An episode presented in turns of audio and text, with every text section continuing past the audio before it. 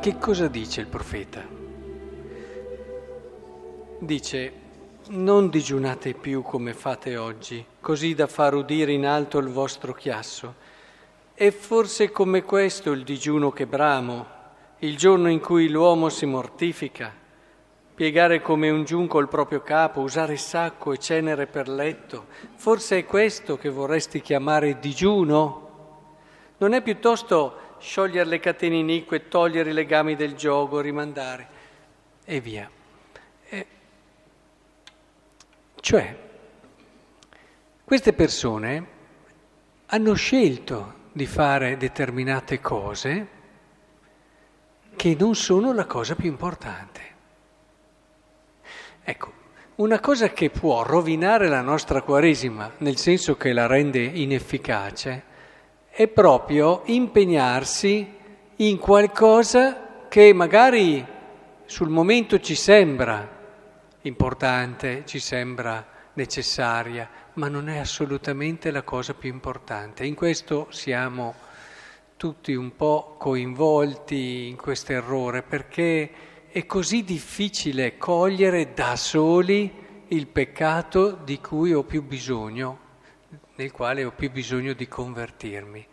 Ci si perde magari anche in opere molto impegnative, eh, ci si dà da fare, si fanno a volte anche grandi rinunce e grandi sacrifici, questi qui li facevano e li facevano sul serio i digiuni, eh?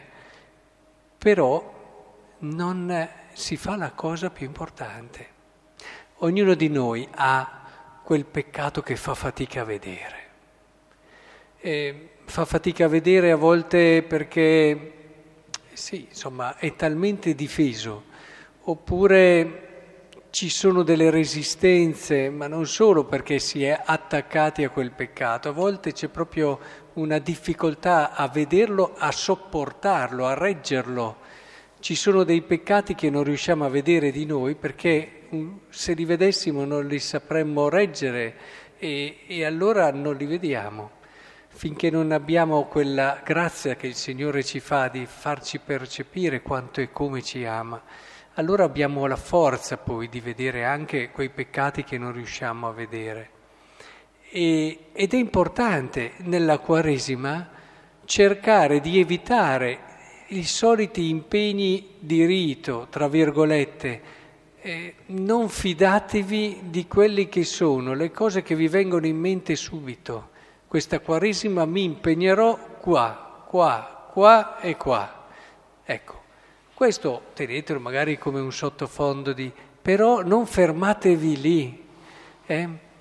La Quaresima deve aiutarci perché c'è una grazia particolare a trovare quel peccato lì, quello che non vedo di solito quello che mi farebbe fare quel salto, quello slancio, che mi darebbe quello slancio, che mi farebbe fare quel passaggio che cambia veramente la vita e mi converte. Se no stiamo sempre lì e non c'è mai questo passaggio decisivo.